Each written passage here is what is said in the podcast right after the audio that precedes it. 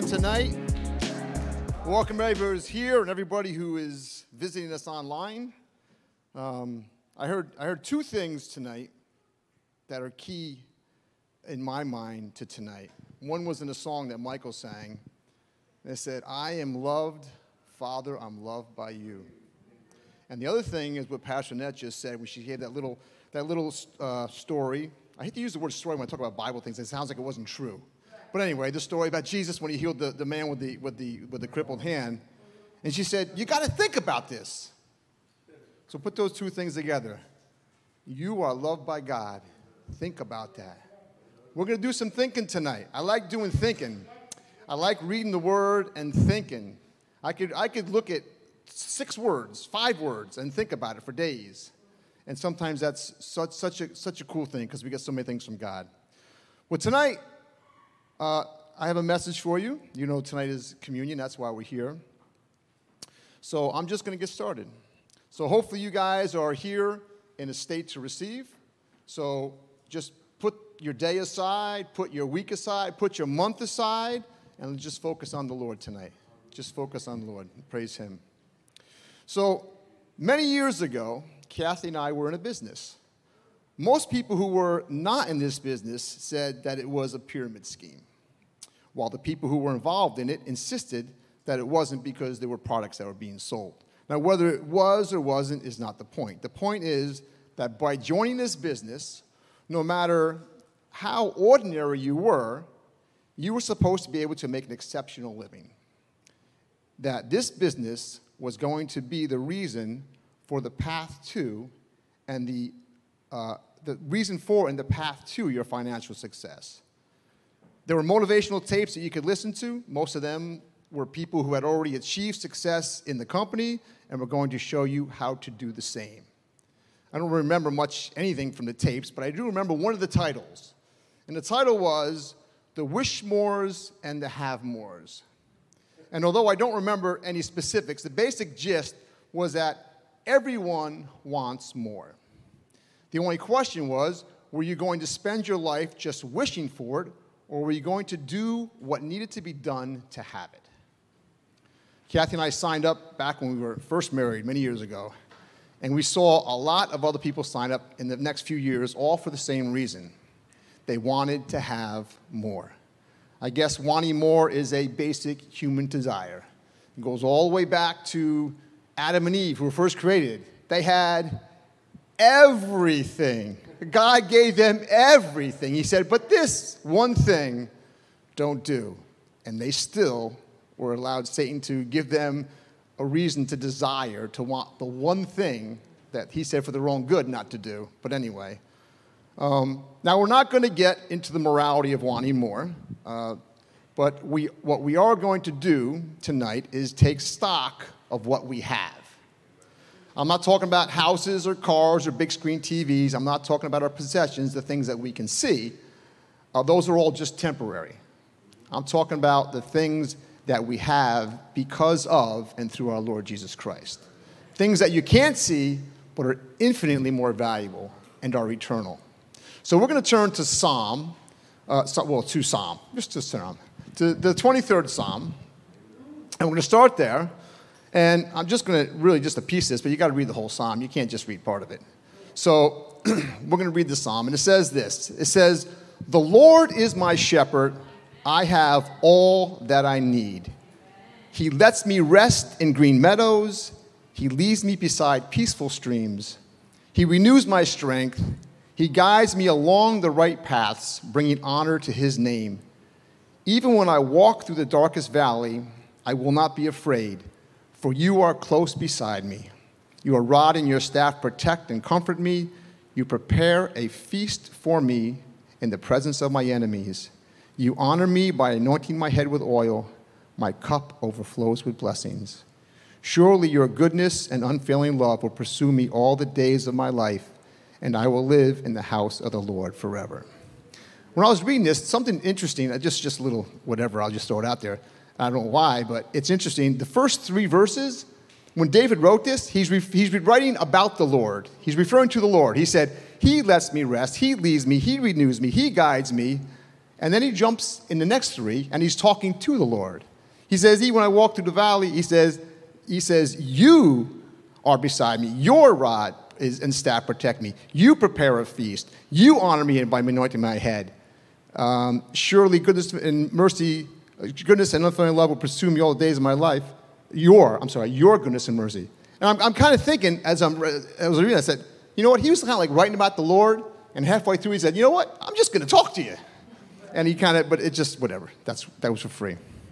As Pastor Jose would say, that was kind of better in my head than, he would say funnier in my head, but that wasn't supposed to be funny. So, but this whole thing is based on the first five words. The Lord is my shepherd. If you take away those words, this thing is absolutely meaningless. And I think a really cool way to do this, instead of saying the Lord is my shepherd, make it simpler. Say, because the Lord is my shepherd. Because that's what it's saying.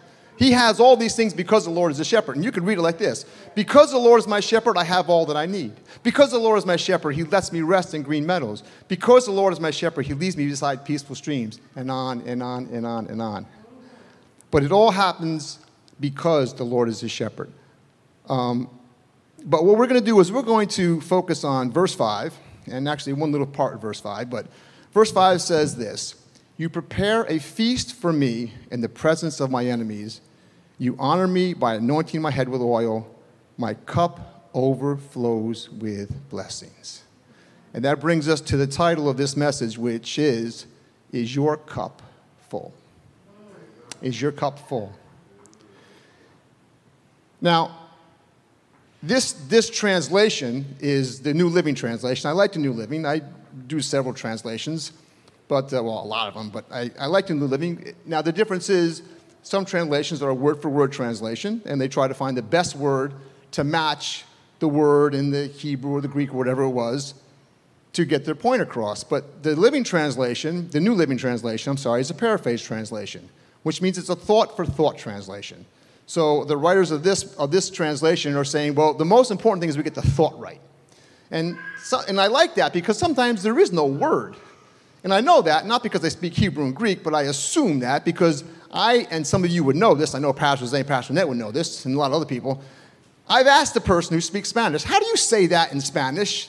And on more than one occasion, they said, well, there is no word for that. And I'm like, how is there no word for that? It's, it's a, a real thing. And they said, well, the best way to say it would be this, but there is no word for that. So I like the thought about let's get it right. And if you have to add some words to make it right, we'll add it right. Now, in the, in the New Living, it says, My cup overflows with blessings. I don't know of another translation that says that. I didn't look up the Amplified. That might have it in there.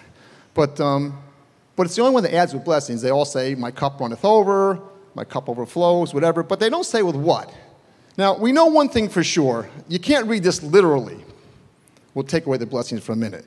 You can't read this literally. David is saying all these things that he has in the Lord, all these marvelous things that he has, the protection, all the things he has in the Lord.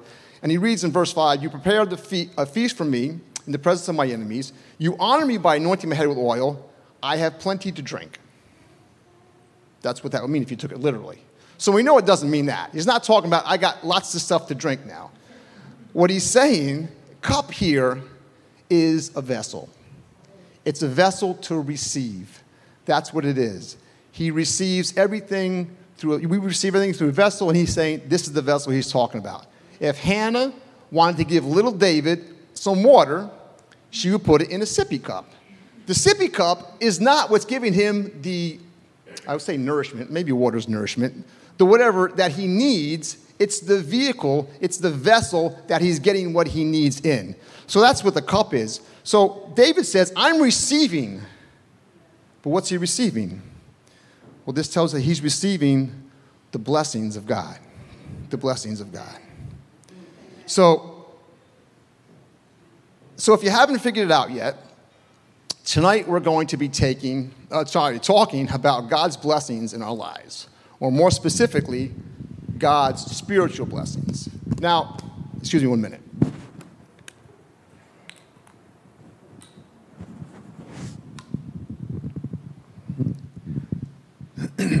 a lot of people say, God's blessed me with this, God's blessed me with that, He blessed me with lots of material things.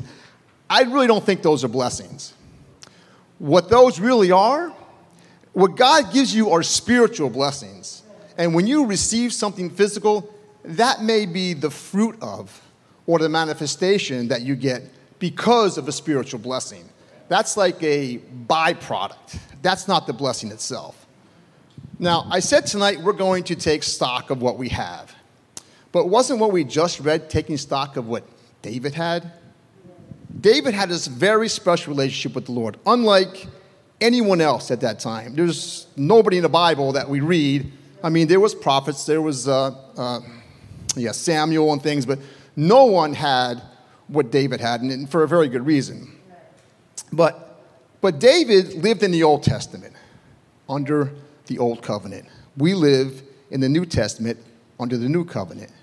Now, a lot of people would say, well, we can have what David had because God is the same yesterday and today and forever. And He is. God does not change. He has not changed. He will not change. He is the same. But David lived in the Old Testament under an old covenant, and we have a new covenant. And the way God relates to his people is through the covenants.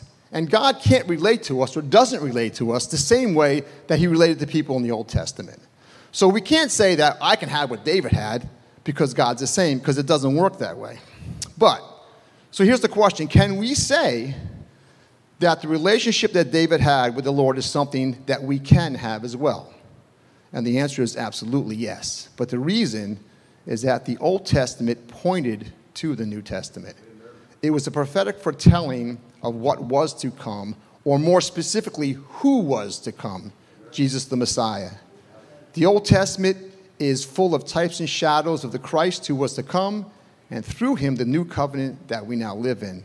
And the intimacy that David had with God is a foreshadowing of what each and every one of us are meant to have and can have today with God through his son, Jesus Christ. Once again, in, those, in that day, God didn't have that relationship with everybody. There was lots of people. He only had it with David. And that's only because of, for very special reasons, but that points to what we're supposed to have with God today. What God wanted for us all along, what the whole plan was the whole time. So, all right, let's get back to blessing. Some of the definitions of the word blessing, I just looked these up online. I pulled up a dictionary and I got some definitions, but I like them, so I put them down. Uh, one is a, a special favor, mercy, or benefit. Another one is a favor or gift bestowed by God, thereby bringing happiness. And another one was the invoking of God's favor upon a person. I like all those. I think all those fit in the realm of God and us and our relationship. So, with those kind of like definitions in mind, and let's just go. Now, we, we'll, move forward. Uh, we just read a few of the blessings of God that David spoke about in his life. Now, let's see what Paul has to say about God's blessings towards us. So, if you turn to Ephesians chapter 1, and we're going to read um, from verse 3 to verse 14. and it starts like this Paul writes, All praise to God, the Father of our Lord Jesus Christ, who has blessed us with every spiritual blessing in the heavenly realms because we are united with Christ. Let's read that again. All praise to God, the Father of our Lord Jesus Christ who has blessed us with every spiritual blessing in the heavenly realms because we are united with Christ. So that's saying, well, praise God. And why are we praising God? Because He has blessed us. Not that He's going to bless us, not that we can look forward to blessings, but He has blessed us. Do we always look at the fact that we have these blessings, that they're already here? Is that always on our mind? All right, He has blessed us with a couple things. No, with every spiritual blessing. There's not one He left out. There's, he didn't leave some for later on. I don't even know. If I don't even think there's any more spiritual blessing we're going to get when we're, when we're with Him. Uh, you know, after this life, uh, He blesses with every spiritual blessing in the heavenly realms. That makes sense. That's where He is. That's where Jesus is. That's where all these blessings come from in the heavenly realms. All right. And why? Because we are united with Christ. Because the Lord is my shepherd. Once again, if you take that out, there's nothing. Because of what Christ did is why we have this. But you have to remember, we have every spiritual blessing. He's already been blessed with us. Now, in the other verses, he's going to go through a few of those blessings. So we're going to go through a couple of those. Uh, verse 4 says, Even before the world was made, some translations say even before the foundations of the world, God loved us and chose us in Christ to be holy and without fault in his eyes. Before the world was made, before Adam and Eve were created, before anything, God loved us. I am loved, Father, I'm loved by you. You were loved by him forever, going backwards. He loved us and He chose us. Think about that, as Pastor Ned said. Think about that. He chose us in Christ, meaning that before the, before the world was even created, the redemption process was already worked out. He already saw us and chose us, loved us and chose us in Christ to be holy or to be set apart and without fault in his eyes. In his eyes. Are we without fault? No. I'm not without fault. Ask my wife. She can, she'll tell you, I'm not without fault. But in his eyes, through his son, I am, and so are you. He chose that. He, he decided to do that. Why? Because he loved us. We have no concept of what the word love means. We truly don't. You know why? The Bible says now we know in part. Later on, when we're with Him, we'll know everything. You know what? Now we love in part. The best we can muster in love, the best we could do, falls so far short of the Lord's love for us. And that's all we got to judge it by. Just imagine the best love there can be, and then somehow multiply that by a billion, and you're getting close. Think about it. Think how much your Father loves you. We're going to talk about that a little later. Verse 5 says, God decided in advance to adopt us into his own family by bringing us into himself, through, by bringing us to himself through Jesus Christ. This is what he wanted to do, and it gave him great pleasure. Here's another spiritual blessing. God decided in advance, once again, way back when, that's what you could do when you're an all knowing God to adopt us into his own family. He didn't even want to love us and choose us. That wasn't even enough. He wanted us to be in his family. You can't just be my friend. You got to be mine, in my family, part of me. The Bible says that we are joint heirs with Jesus. What does that mean? We are joint heirs, side by side with Jesus' son. Blow your mind it says, This is what he wanted to do. It gave him great pleasure. There's a verse in the Bible says, What is man that you consider him? What are we that he does? But he does. And he did. And that's the amazing part. He adopted us into his family. It's not good enough to just be best buds. I want you to be my son, my daughter, I want you to be part of my family, have all the benefits. And we'll talk about that a little bit in the future too, in the, coming up here.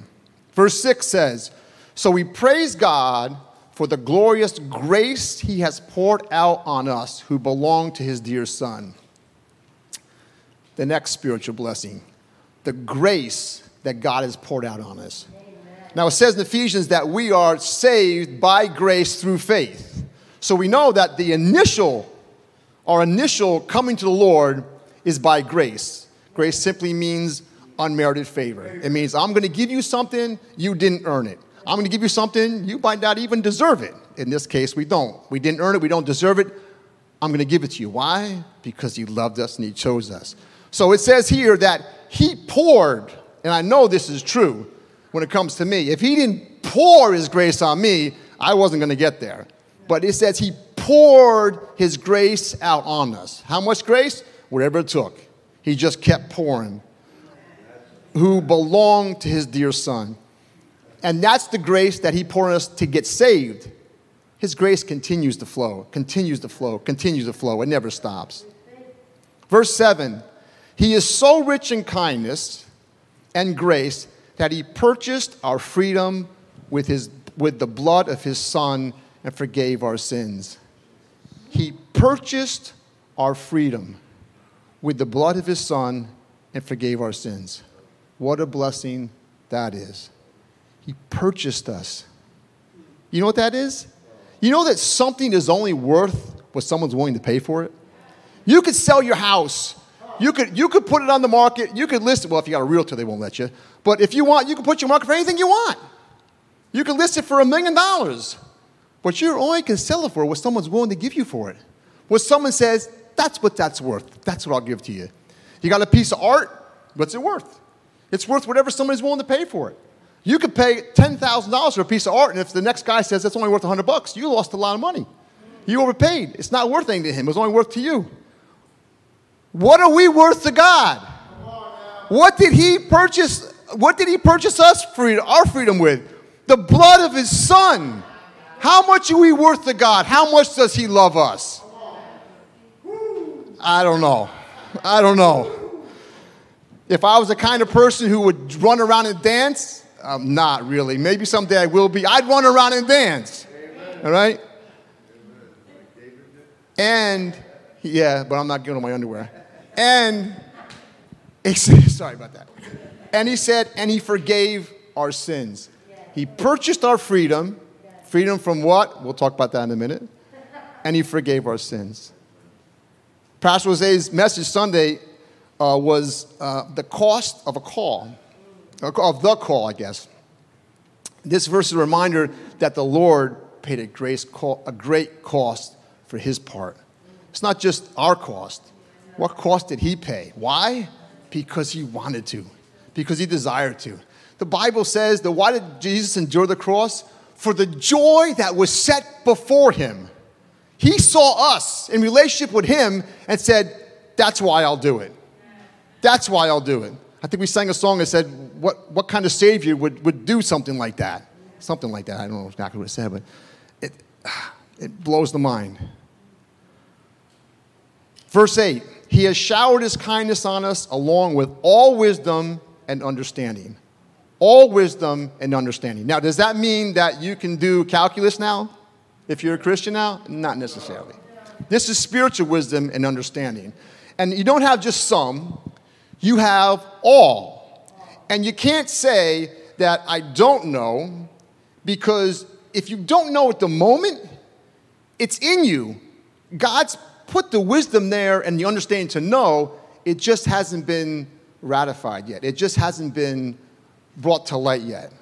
It will be, but don't deny that you have it. Don't say, I don't have the ability to see what God has for me or what God has done for me because you have. All right? You have. I know someone used to always say, God said it, I believe it, that settles it. Nope. Don't have to believe it. God said it, that settles it.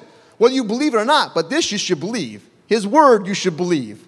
So he said you have all wisdom and understanding, you have all wisdom and understanding. Now, don't doubt it. And we're going to, we're going to show you how that works right now. The next verses, 9 and 10, read like this Now, God has revealed to us his mysterious will regarding Christ, which is to fulfill his own good plan. And, th- and this is the plan. At the right time, he will bring everything together under the authority of Christ, everything in heaven and on earth. I really don't exactly know what that means. I looked at this and I, have, I have what I think I know what it is, but I wouldn't say anything about it because I really don't know what that means. But I know that I know what it means. I just, it's not there now. But I'm not going to say I don't have the wisdom to understand that. I do. I know it has to do with, with God bringing Jews together and Christians and Gentiles together, all coming together, but I'm not exactly sure. So we're going to go past that part. But I can still say, because it said the verse before, I have all wisdom and understanding. It's there. Don't doubt it just because at that moment you don't have it. You don't have an understanding of something. Verse 7, verse, I'm sorry, verse 11 says, Furthermore, because we are united with Christ, we have received an inheritance from God. For he chose us in advance, back again in advance, and he, and he makes everything work out according to his plan.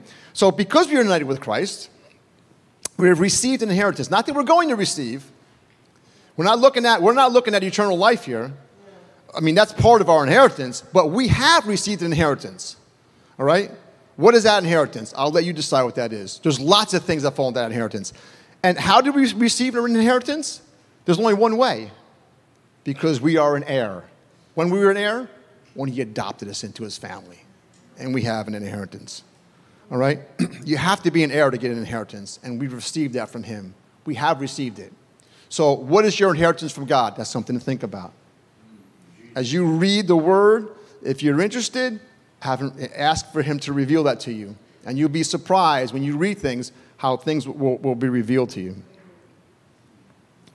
Verse 12 says, God's purpose was that we Jews, now Paul was a Jew, and he's talking to Jews here, uh, and well, Jews and Gentiles in this, in, this, in this writing, but he says we Jews because he was a Jew, who were the first to trust in Christ, would bring praise and glory to God. Now, the first to trust, basically because Jesus basically taught the Jewish people. He spoke to the Jewish people. That's what he did. That's what his minister was doing. He did speak to other people. Like, there was a Samaritan woman that I'm pretty sure believed in who he was at the well. All right, she went and got the whole town and drug him back and said, You got to see what this guy says. This guy has got to be the Christ. All right, but basically, he witnessed to the Jews, and it wasn't until after his death and resurrection that the Holy Spirit revealed to the disciples, This is for the Gentiles too. So, and it says, next verse, and now you Gentiles have also heard the truth, the good news that God saves you. And when you believed in Christ, he identified you as his own by giving you the Holy Spirit, whom he promised long ago. Giving you the Holy Spirit. What a blessing. He gave, David had the Spirit of God. We know that because when he sinned, his prayer to God was, Do not take your Holy Spirit from me. But the Holy Spirit did not live in David.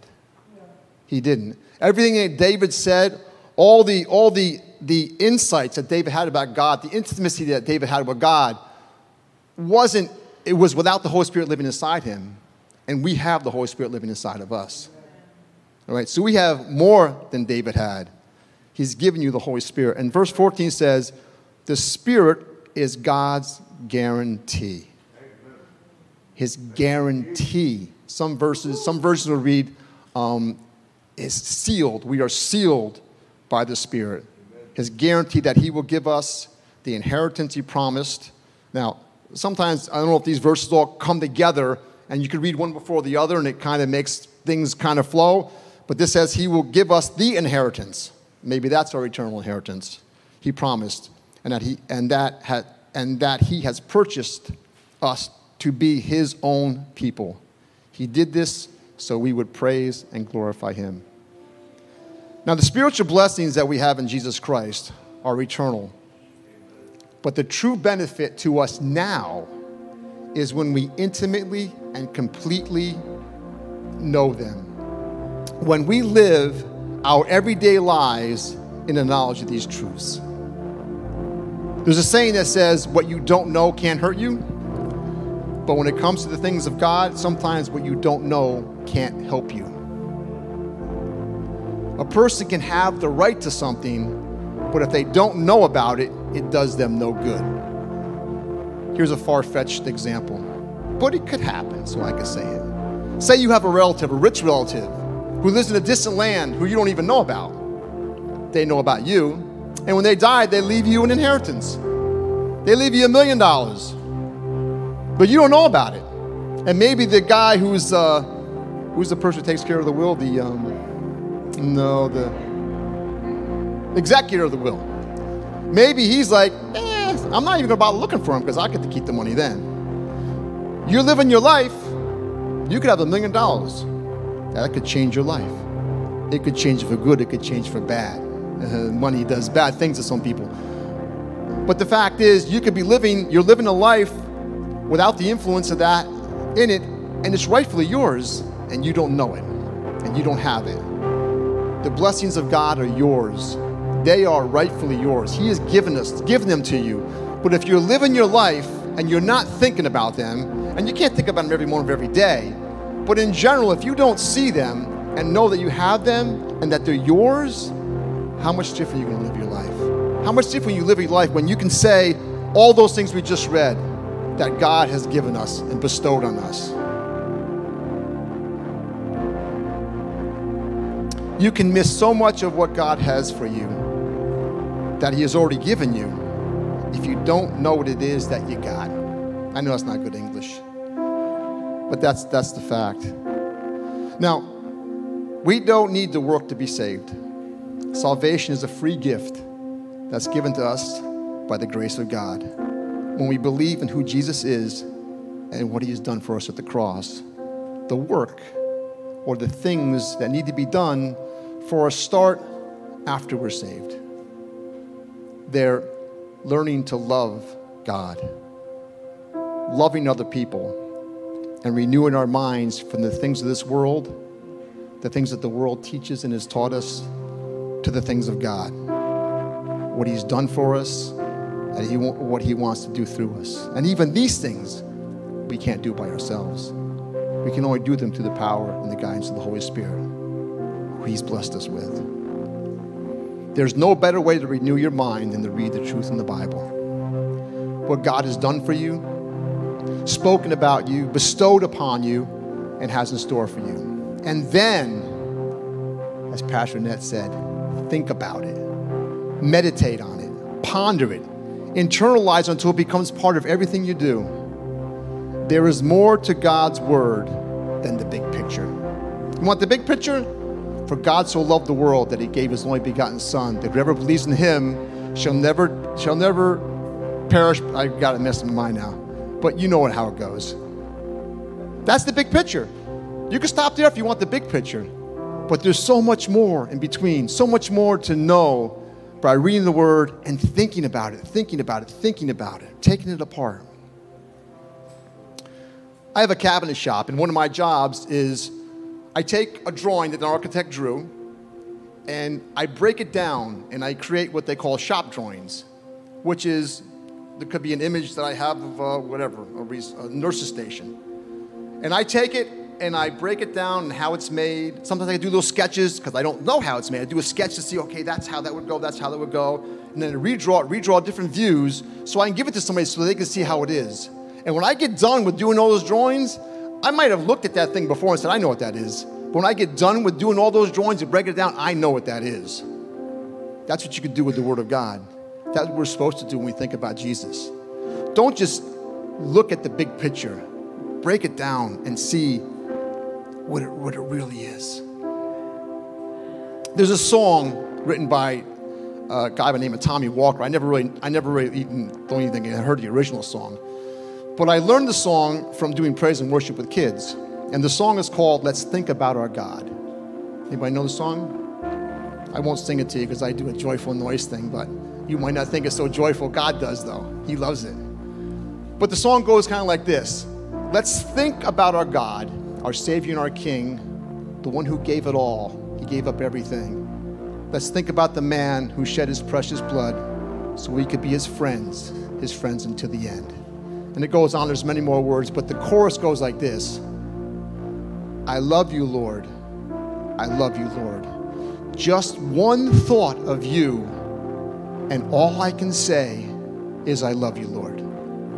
When's the last time you thought about the Lord so deeply and what He's done for you and what He is to you that all you could muster was, I love you? I'm speechless besides that. I have nothing else to say. You have to think about it.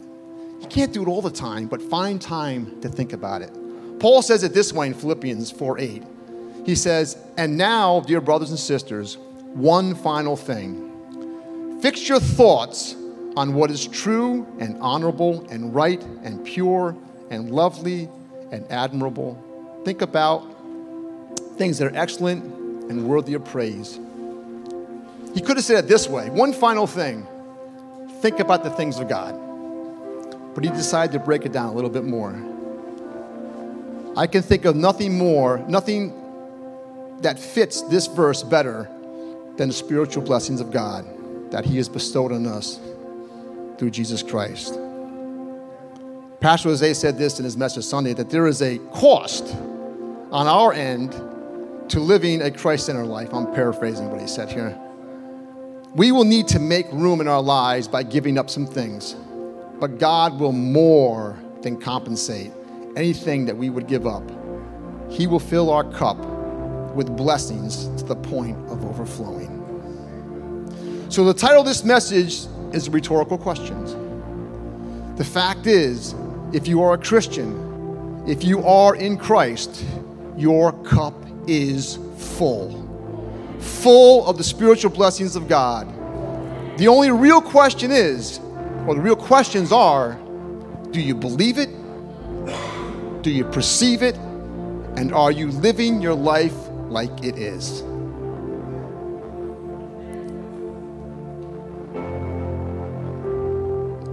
Communion is a time to think about these things, to focus on all that God has given us through His Son, Jesus.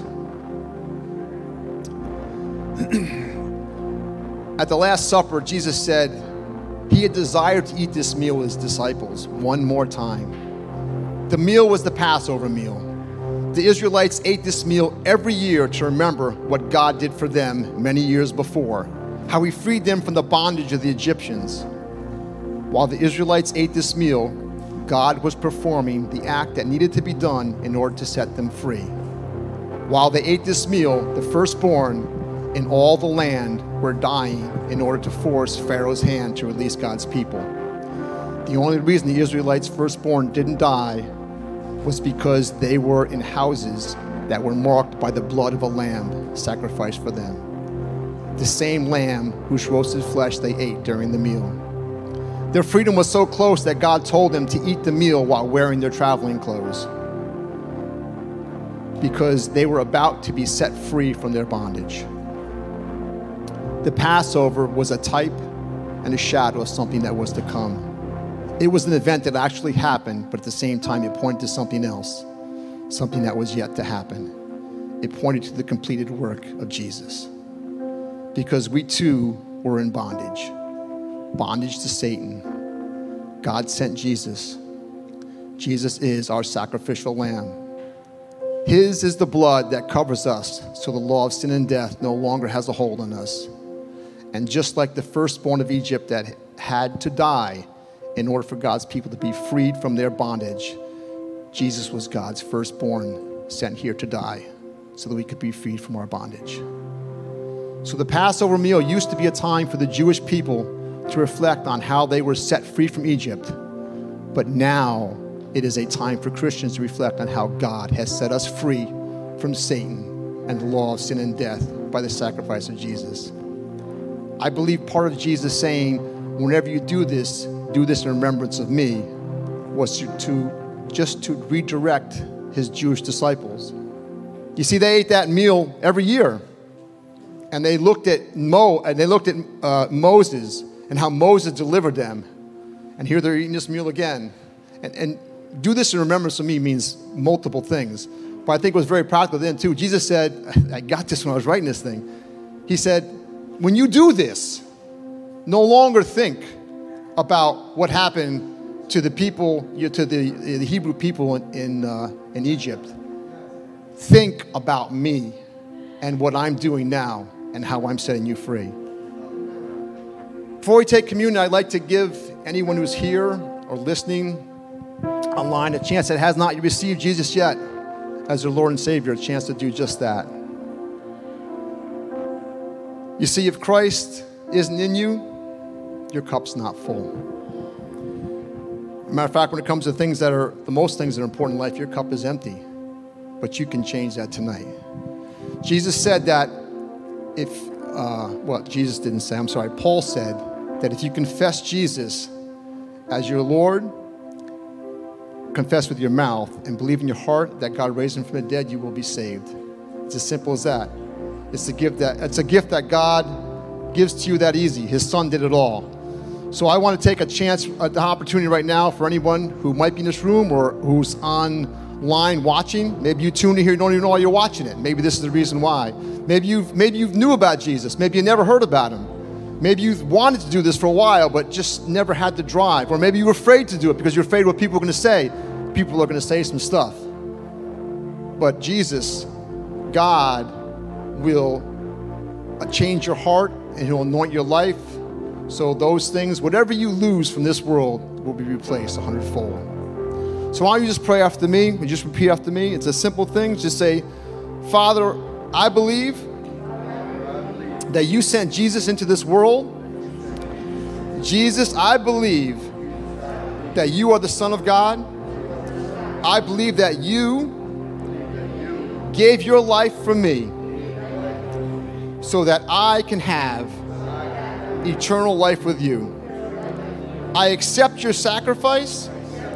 I receive you as my Lord and Savior. Come into my heart, change my heart, help renew my mind, and I will live my life from this day forward for you. If that's you, well, just applaud right now. The, the Bible says that they are dancing in heaven right now if that's the first time that you prayed that. You know, Jesus said, I am the bread of life. He who comes to me will never hunger. He who believes in me will never thirst. He wasn't saying, if you come to me, your stomach will never be empty. And if you believe in me, your mouth will never be dry. I know because my mouth is dry right now. He was using, like he did so many times, parables and things to explain things. He was saying, in life, you need some things. You need food and water. You need bread and water and food to drink. Those are the essential things that you need. Without them, you can't exist. He said, But I, he said, if you come to me, I am the bread of true life. If you want true life, I'm essentially what you need. Matter of fact, he said, I'm all you need. So, with all these things in mind, We're going to take communion together, focusing on what we have through Jesus, what He's done for us, and who He is in our lives. I grew up in a church where this, this wafer and this juice supposedly had some sort of power. There's no power in this the power comes when you allow this to let you focus and remember and receive what the Lord Jesus Christ is and has done for you. That's the power and what you have in Him. So let's do that. Father, I just, we lift you up today, Lord. We just thank you, Jesus, for what you've done. As we look at this bread, we take this bread, Father, we remember that you said, This bread represents my body. My body was be broken for you, Lord. Father, your word says that you gave Jesus a body that he could die in it. That's why he came.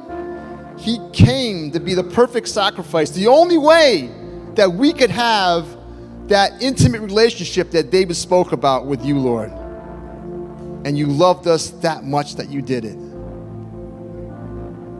Jesus, we thank you. We thank you for your broken body, your body that you allowed to be nailed to that cross. I know you did it, Lord, for the joy that was set before you. That is us here.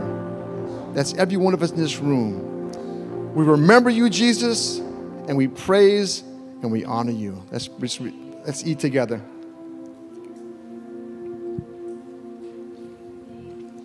Thank you, Jesus.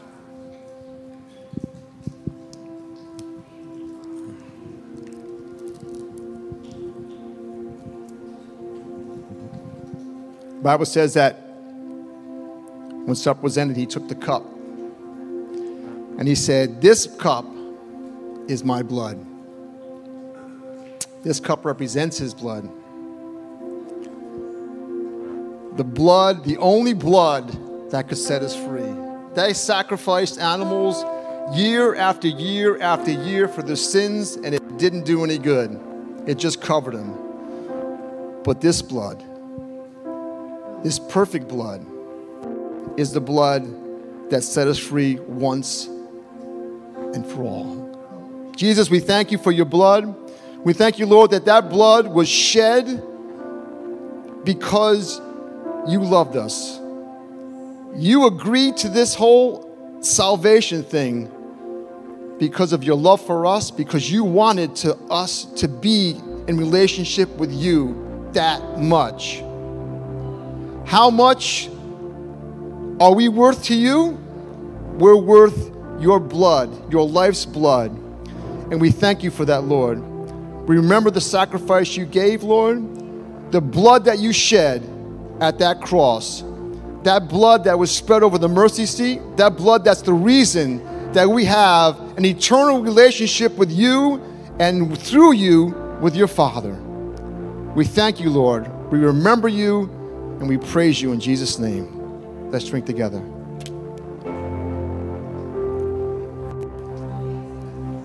Thank you, Lord.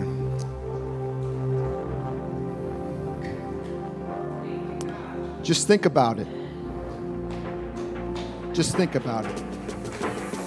Hey everyone, thank you so much for joining us today. I pray that today's message met you right where you are and that God spoke to you. If you're interested in staying up to date with previous sermons, new content as we go live, or just being up to date with anything and everything that we're doing, please take the moment to subscribe to our YouTube page. Please make sure also to turn on your notification setting on the YouTube channel so that that way you get notified whenever we're going live. Lastly, I just want to thank you for your partnership and I want to ask you to continue in partnership with us with your giving by giving at our website at ctbny.com backslash give or through our Church at the Bridge app.